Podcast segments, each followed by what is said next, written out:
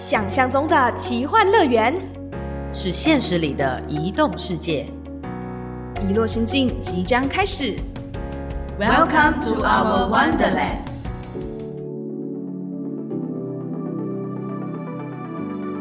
欢迎收听《遗落心境》，我是主持人豆腐。我是主持人小植，今天呢，是我们第十集的台马 On Air 系列，是不是也是 final 一集？对 Final 的一集。我们这一次邀请到了马来西亚的来宾，压轴的来宾竟然是小植的同乡呢！真的，我对今天这一集非常非常的期待，因为我们在初步访谈的时候，就对于来宾的故事相当的好奇，而且来宾也侃侃而谈。我们今天呢，要带大家到哪里呢？今天的来宾他位在一个地方，如果用中文讲是丹绒是吧，但是马来文要怎么讲呢？小智，它马来文叫丹中 Sebat，是在雪兰莪州的一个渔村。啊所以我们讲说，我们今天难道我们是旅行来到了丹中 Sebat 这个地方吗？还是说我们因为什么话题？哎，这个时候又要有奖无奖征答的问豆腐。所以我们今天的话题会聊什么呢？那为什么要去到丹中 Sebat 这个地方呢？我们今天的话题是聊偏向教育，大家应该知道我们都会有两集这样子。那为什么会来到这个地方呢？其实丹阳市把它位在离吉隆坡大约两个小时车程的地方，在丹阳市把这个地方，它其实人口外移的蛮严重的，就年轻的人口，所以其实内部的小朋友或老人蛮多，将近有六成以上都是五十五岁以上的长辈哦，所以在这个地方又被称为富贵村，因为年纪比较大一点的关系。那在这边的产业有捕鱼啊，然后种椰子啊，是马来西亚特产嘛，就是。椰子啊，还有养猪。但是这里除了这些之外，它也非常靠近海边，所以它是一个算是渔村吧。嗯，没错，小智有去过吗？没有，我正想要透过这个来宾认识以后，赶快去那里玩。听说 在出访认识的时候呢，来宾跟我们讲了好多好多在那边有的一些景象，害我非常有画面。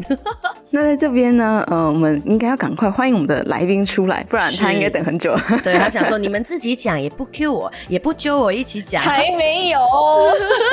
已经迫不及待出生了。我们欢迎慧贤。你好，你好，大家好，小智好，杜甫好，各位听众大家好。谢谢慧贤今天抽空来到我们节目当中，聊聊你在丹中失败投入偏乡，作为一名教育工作者。呃，我们跟慧贤相识的过程是透过另外一位好朋友叫建维，大家对建维应该不陌生。如果陌生的话，代表说没有复习我们之前的节目喽。建伟之前是我们节目的来宾，他是一位媒体工作者。那那时候我们在聊偏向教育的话题的时候，我们就问他说：“哎，哥，你有没有推荐的人选呢？”他就说：“我有一个辩论的学姐跟我是同乡，也就是都是安顺人。然后呢，他说。”要不要试试看？然后我就赶快联络，就开始不不不这样牵线。所以我就比较好奇说，慧贤你本身也不是丹中十八的人，你是安顺人嘛？我们刚刚有聊到，那你是因为什么样的开始在丹中十八这个小渔村经营一家补习中心？这情况是这个样子的，因为呃，我本身其实来自小地方嘛，安顺小直的家乡跟我非常的靠近，我们都在霹雳州。那在安顺这个小地方呢，就形成了我的一些个性，从以前中学，然后一直到大学，然后呃到出来社会工作，我就一直觉得说，我比较想要在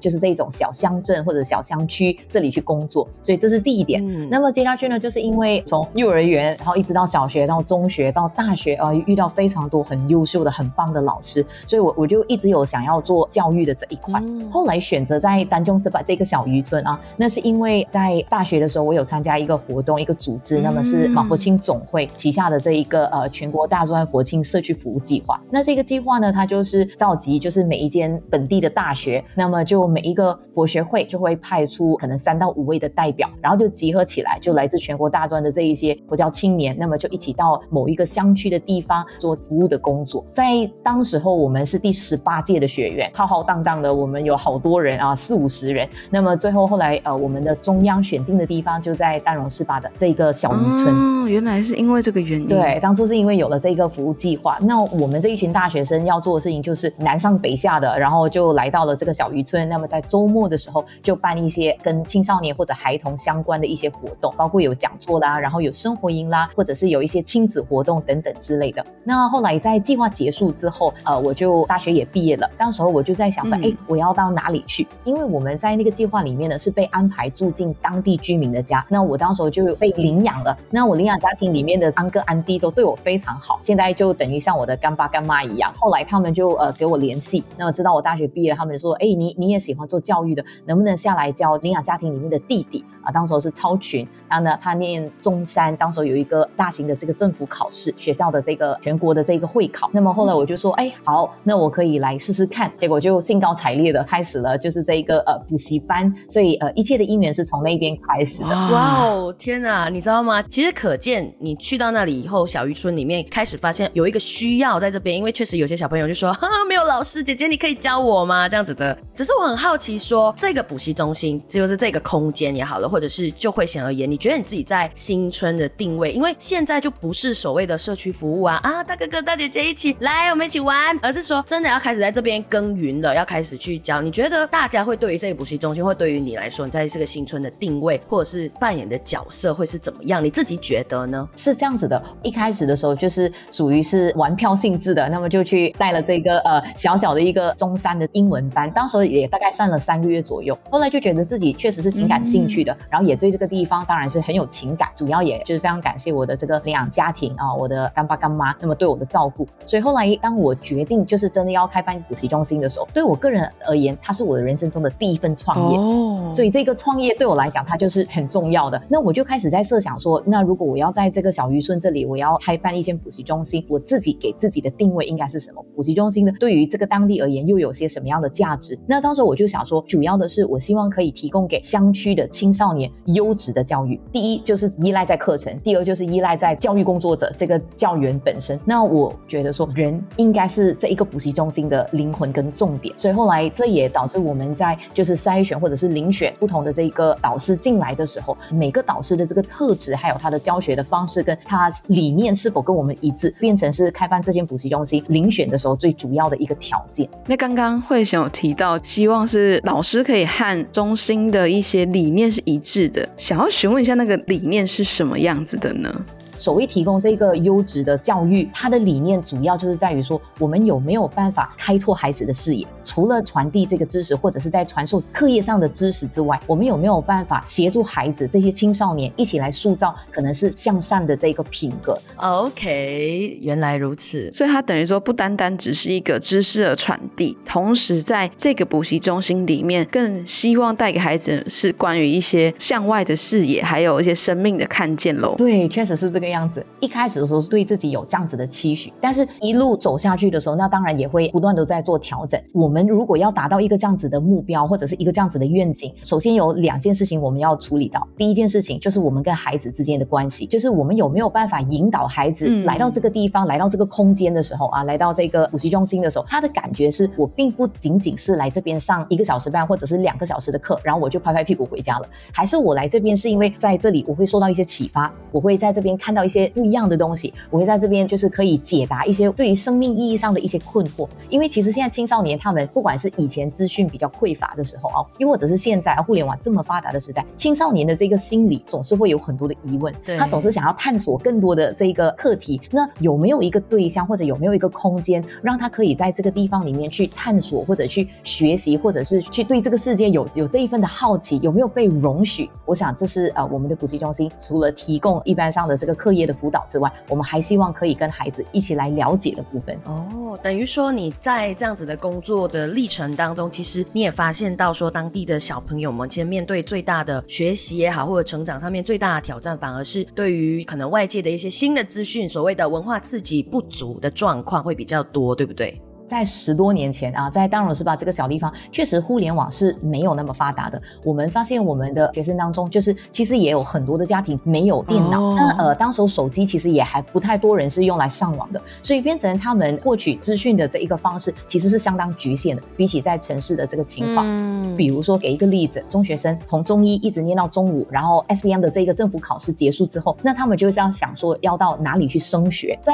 没有办法上网或者是没有办法对外界，然后就是有更更多的理解的同时，那我们补习中心基本上就扮演着一个桥梁。那因为除了自己本身是念大学出来的啊，我们知道很多不同的科系，那我们身边也有很多家乡的朋友啦。那也许是念医药系的，念法律系的，又或者是念会计系的，或者是念这种设计系的。那通过这一些我们对外的这一些资源，那我们可能就可以帮助当地的家长，还有帮助我们的这些宝贝学生们。中午毕业之后有一个更好的升学的更多的这个选择，去考虑说到底哪一项可能是比较适合我们的。当时候大大小小的问题里面，小至比如说学费多少钱，然后这个科技是念多少年，然后这一间大学跟那间大学距离我们丹中是不多远，然后交通应该怎么样到，要转几趟巴士，如果父母亲开车送他去要多少个小时，我们连这一些东西都尽量去太强了，对，找足够的资讯，然后让家长还有这个青少年们他们在做决定的时候可能会有更大的把握。嗯，OK，那。等于说，因为刚才慧贤有提到中午，我怕台湾的听众不太理解。小小补充，中午其实就等于说是在台湾高中快要毕业了的状态，对，孩子们就要升大学了。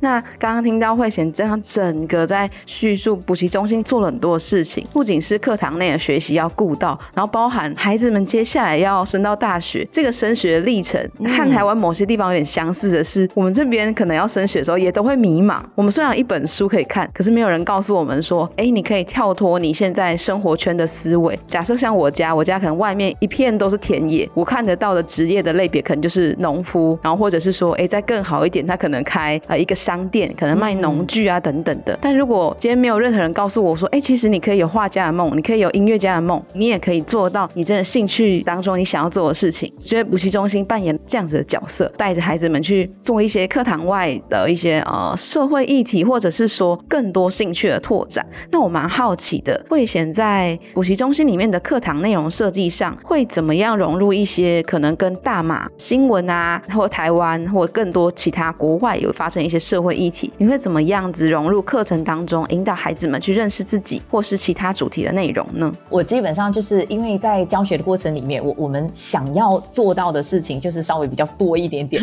给他们很足够的陪伴，还有很足够的对社会课题的这个理解，对，帮助他们在离开丹荣。是把这个小渔村之后，在面对外面的这个大环境的时候，也许是比较有底气的。当时我在课堂上的时候，一般上我们就会，比如说我是教英文课的，那我就会筛选一些英文的这个文章。那么这个文章里面通常就会涵盖第一个呢，就是关于说呃我们的一些国际上的或者是一些世界或者是一些社会的议题。那其中呢就包括说跟孩子们一起去了解这个环保的课题。那因为丹罗翅膀是一个小渔村，感觉上大家都在说海洋污染，可是孩子他是在这个象牙塔里面，你要带他去到。外面，所以有时候我们会进行一些户外教学，那么就是带着我们课文的这个英文的这个文章，是关于比如说 water pollution 啊，或者是啊这个呃关于海洋的这种污染。然后呢，我们就到这个户外去，一面坐在那个呃就是沙滩那边树下那里啊，就是吹着这个海风。然后我们一边在上英文课的同时，那也许在上完那一堂课之后，那我们就会去那个海边捡垃圾。但一般上我们在捡了垃圾之后，曾经呃有一个班，我印象也很深刻，孩子的印象也很深刻。他们毕业了很多年，然后现在。回来还是常会谈起这件事情。我们在上完课之后，我说好，那我们现在每个人就去捡垃圾。那你知道，总是会有一些古灵精怪的孩子，有孩子就会去挑了这个剩下一只的拖鞋，就是人家遗留在那里的剩下一边的。然后有一些会捡这个，真的是香烟蒂。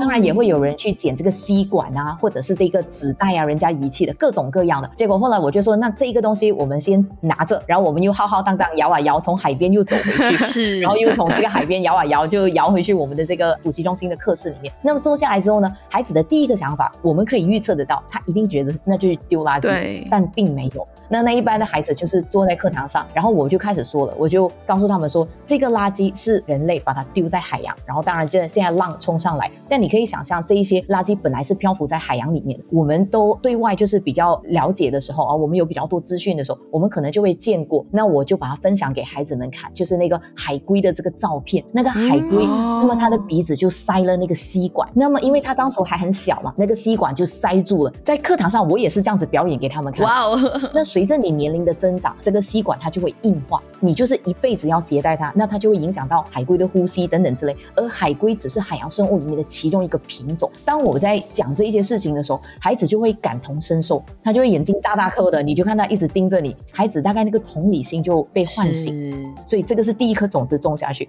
但它还没结束，因为海洋生物都不像我们一样有手指，可以把那个东西就是不属于我们的、我们不喜欢的东西，把它给就是挣脱开来，或者把它拿拿开。那我说现在我们每个人不就挑了一个垃圾？那这些垃圾都是我们啊、人类泡在这个海里面的。那我说现在我们试试看，当你没有办法挣脱它的时候怎么办？然后孩子们就哦已经是瞪大眼睛看着我，因为他们知道哦，Miss Tan 又有又要搞怪哦。不管你拿到的是什么东西，你捡回来的东西，把它贴在脸上。因为我当时哇是也拿了一个塑料袋，所以我也把我我就以身作则，我先把塑料袋直接贴在我的脸上，我就可以看到我的青少年们就是眼睛瞪得很大。更大它是完整的，就是因为平时课堂上面的互动，那么他们已经知道说，就是当 Miss Tan 他要做这一件事情的时候，必有它的意义所在。所以当我把那个垃圾一贴上去的时候，其他的青少年也陆陆续续的，就是把那个垃圾贴上去。还记得我刚才说古灵精怪的孩子吗？他把那个拖鞋拖鞋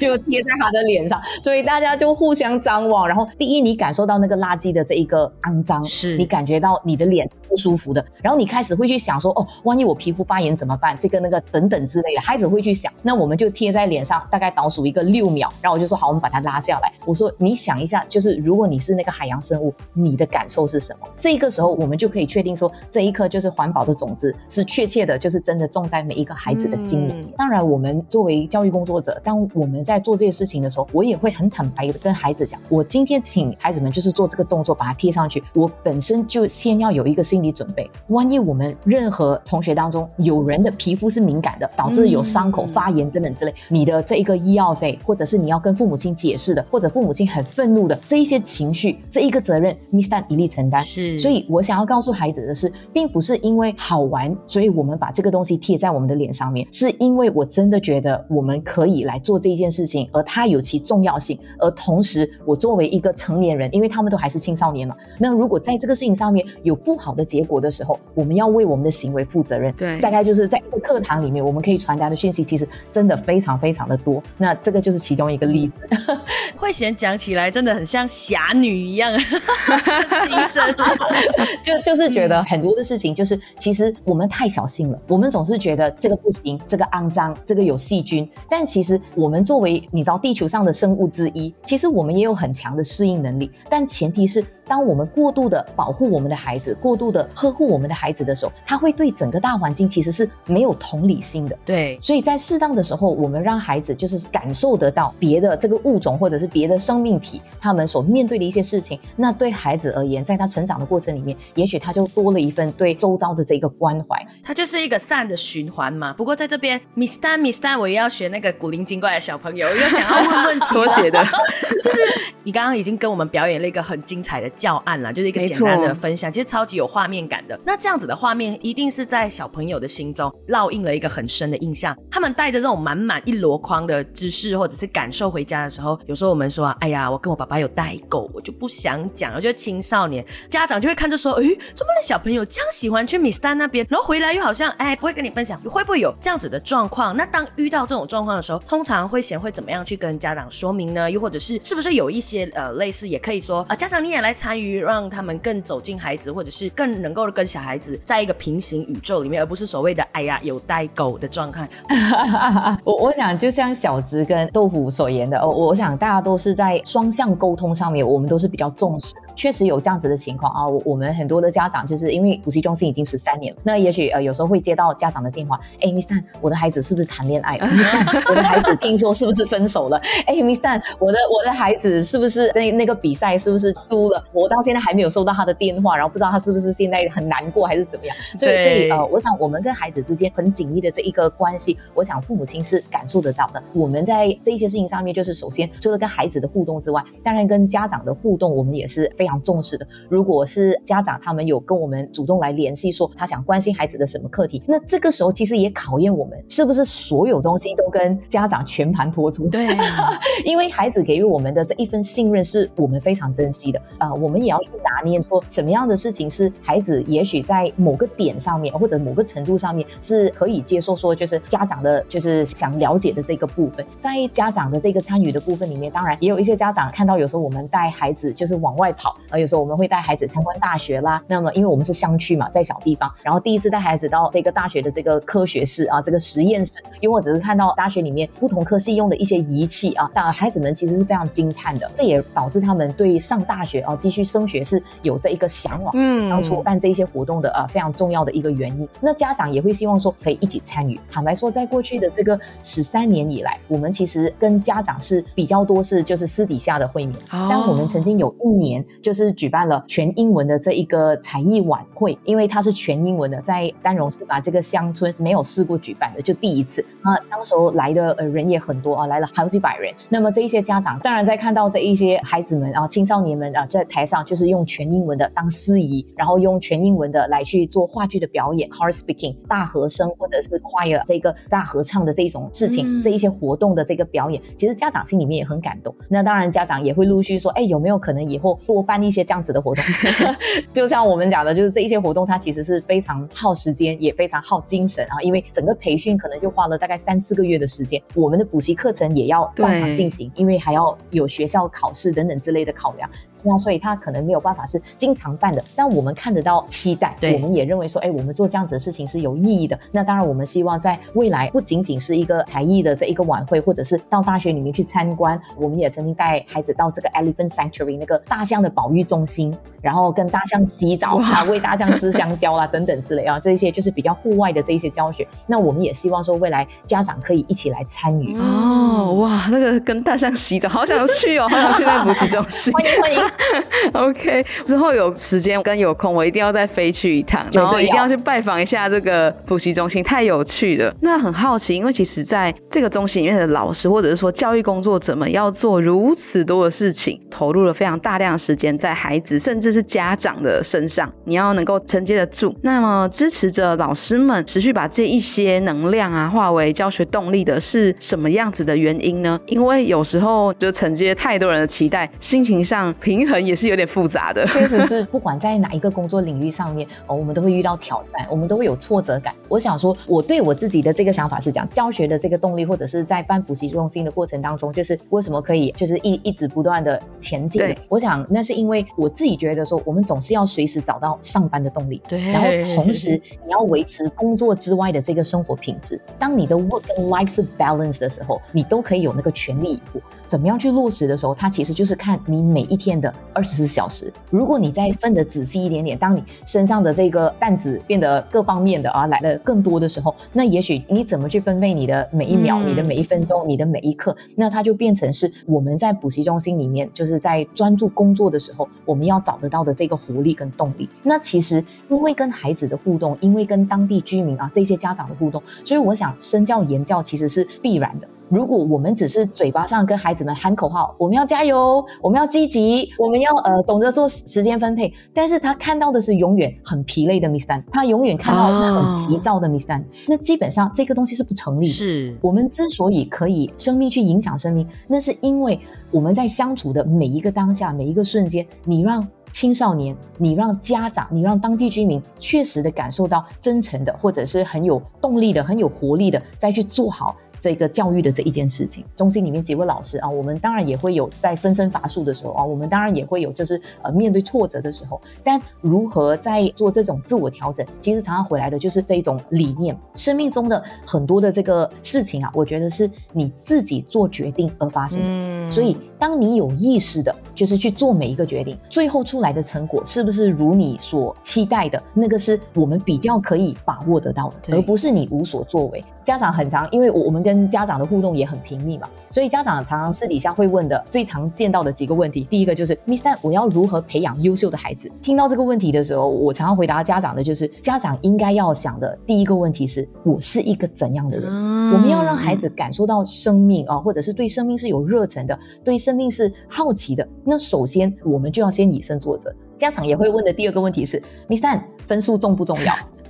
重要也是重要的，分数重要，但是问题是，我们要让孩子知道，你爱他多于分数。对于我中心的每一个宝贝学生，我也是用这样子的态度。你比分数来的重要哦。我们常常讲说，就是不要让孩子因为那个分数考得不理想，或者是成绩考得不如意的，就觉得整个世界崩塌了。我们要真的去接住往下坠的孩子，因为孩子的受挫能力，就是面对挫折的时候，面对障碍的时候，面对挑战的时候，他能不能再重新的摔倒之后再站起来？我们是有这个扶持、鼓励，还有这个关爱的这个角色。所以，当我们在日常生活当中三百六十五天，你有给予孩子足够的这一个安全感、尊重，你有给予孩子足够的鼓励，那孩子他再重新站起来的那个时间就会缩短。家长会问的第三个问题，通常就是孩子什么东西都无所谓哦，无所谓啦。随便啦，马来西亚常讲的一句话“钦差啦”，就是怎么看孩子看起来没有目标，孩子看起来就是没有动力的，很冷感，怎么办？通常在这样子的事情里面，我常常跟家长讲说，我们要有意识的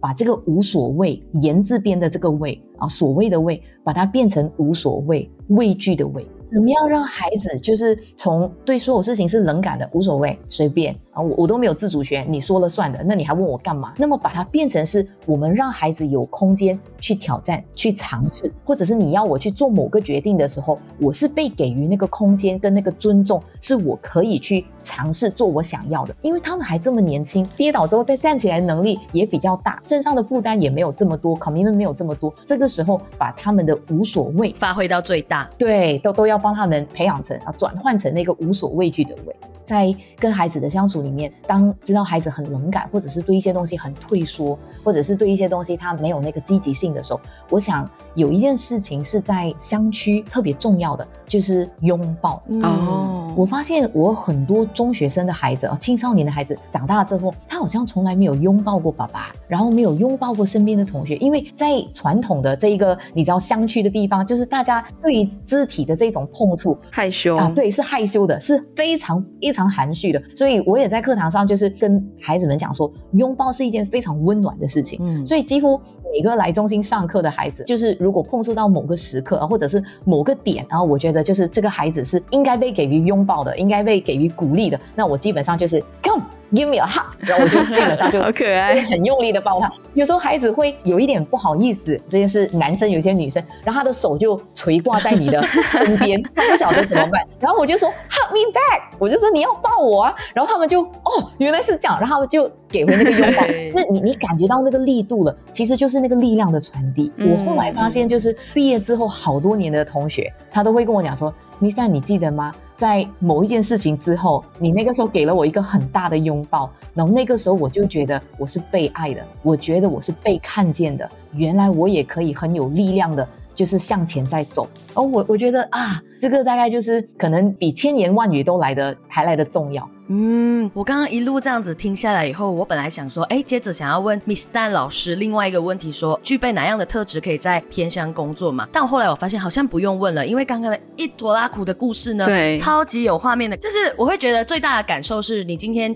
不管你是家长还是老师，甚至孩子偏向还是在城市，你应不应该做一件事情的时候，只要具备哪样特质，而是要把所有我应该好像是大家给你的一个责任，我应该怎样做，我应该怎样怎样，变成我决定要怎么做，这个时候才才是教育的开。始这样子的价值作为我们今天节目的 ending 会非常非常的温暖。听慧贤的分享是非常有画面感，而且举的例子也相当的实际。其实就跟之前小植在蓝屿服务，就是台湾的离岛外面，就是在蓝屿的这个学校国小里面，都发生了类似这样子的故事。好多好多类似慧贤这样子的教育工作者去投入下去，不管是今天是要做服务呢，或者是在那边直接蹲点呢，都非常非常的值得肯定。这样，所以接下来。呢也很好奇，说哎，那 Miss 蛋老师接下来在丹中十八这个地方带着小朋友会有什么样的新的动态可以跟我们预告预告的呢？好想知道，又或者是卡到那个行程 schedule 可以的话，我们就去这样。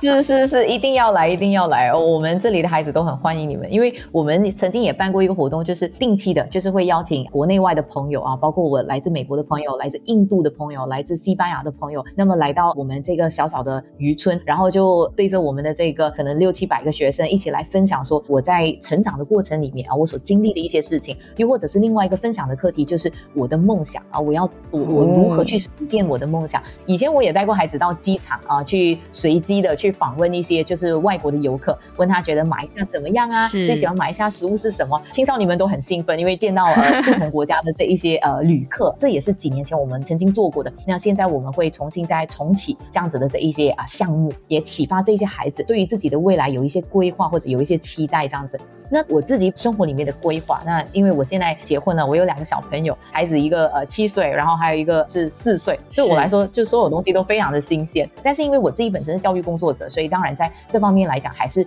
比较得心应手的。在另外一方面，家庭之外的那呃，就是因为我的这一个工作上面，除了第一份补习中心，然后就是我我的第一个创业，那么就是十三年了。后来我在三年前，然后也跟黄文斌博士，我的大学还有硕士论文的这一个指导老师，那后来我们就一起在霹雳州的另外一个小地方啊，就是金宝浪漫大学的这个地方，也很靠近小植的家乡，没错。然后呢，对，然后我们就在那边做了呃历史跟文化的这一个工作。那我们在那边有餐馆，然后我们在大学里面也有一个小小的咖啡厅。然后呢，我们也做这个，就是对外国的学者啊，又或者是这一些本地的游客，或者是外国的游客来去介绍金宝的这个锡矿的历史。嗯，那另外呢，我在这个长辈的这个介绍底下啊，一个机缘，然后后来也有机会到监狱的领域里面提供一些物资，然后还有一些生活的必需品的工作，跟这一位长辈啊，Miss Wendy，我们就一起来关心说，呃，我们可以为这个监狱呃，大概还可以提供些什么样的这个服务。那再来就是我在这个。今年的新的一个计划，大概就是要开护理中心，照顾长者，可能在身体上面，可能在复原的啊手术之后要康复当中的病人，所以这是我接下去一年里面的规划。天哪，斜杠到一个不行呢，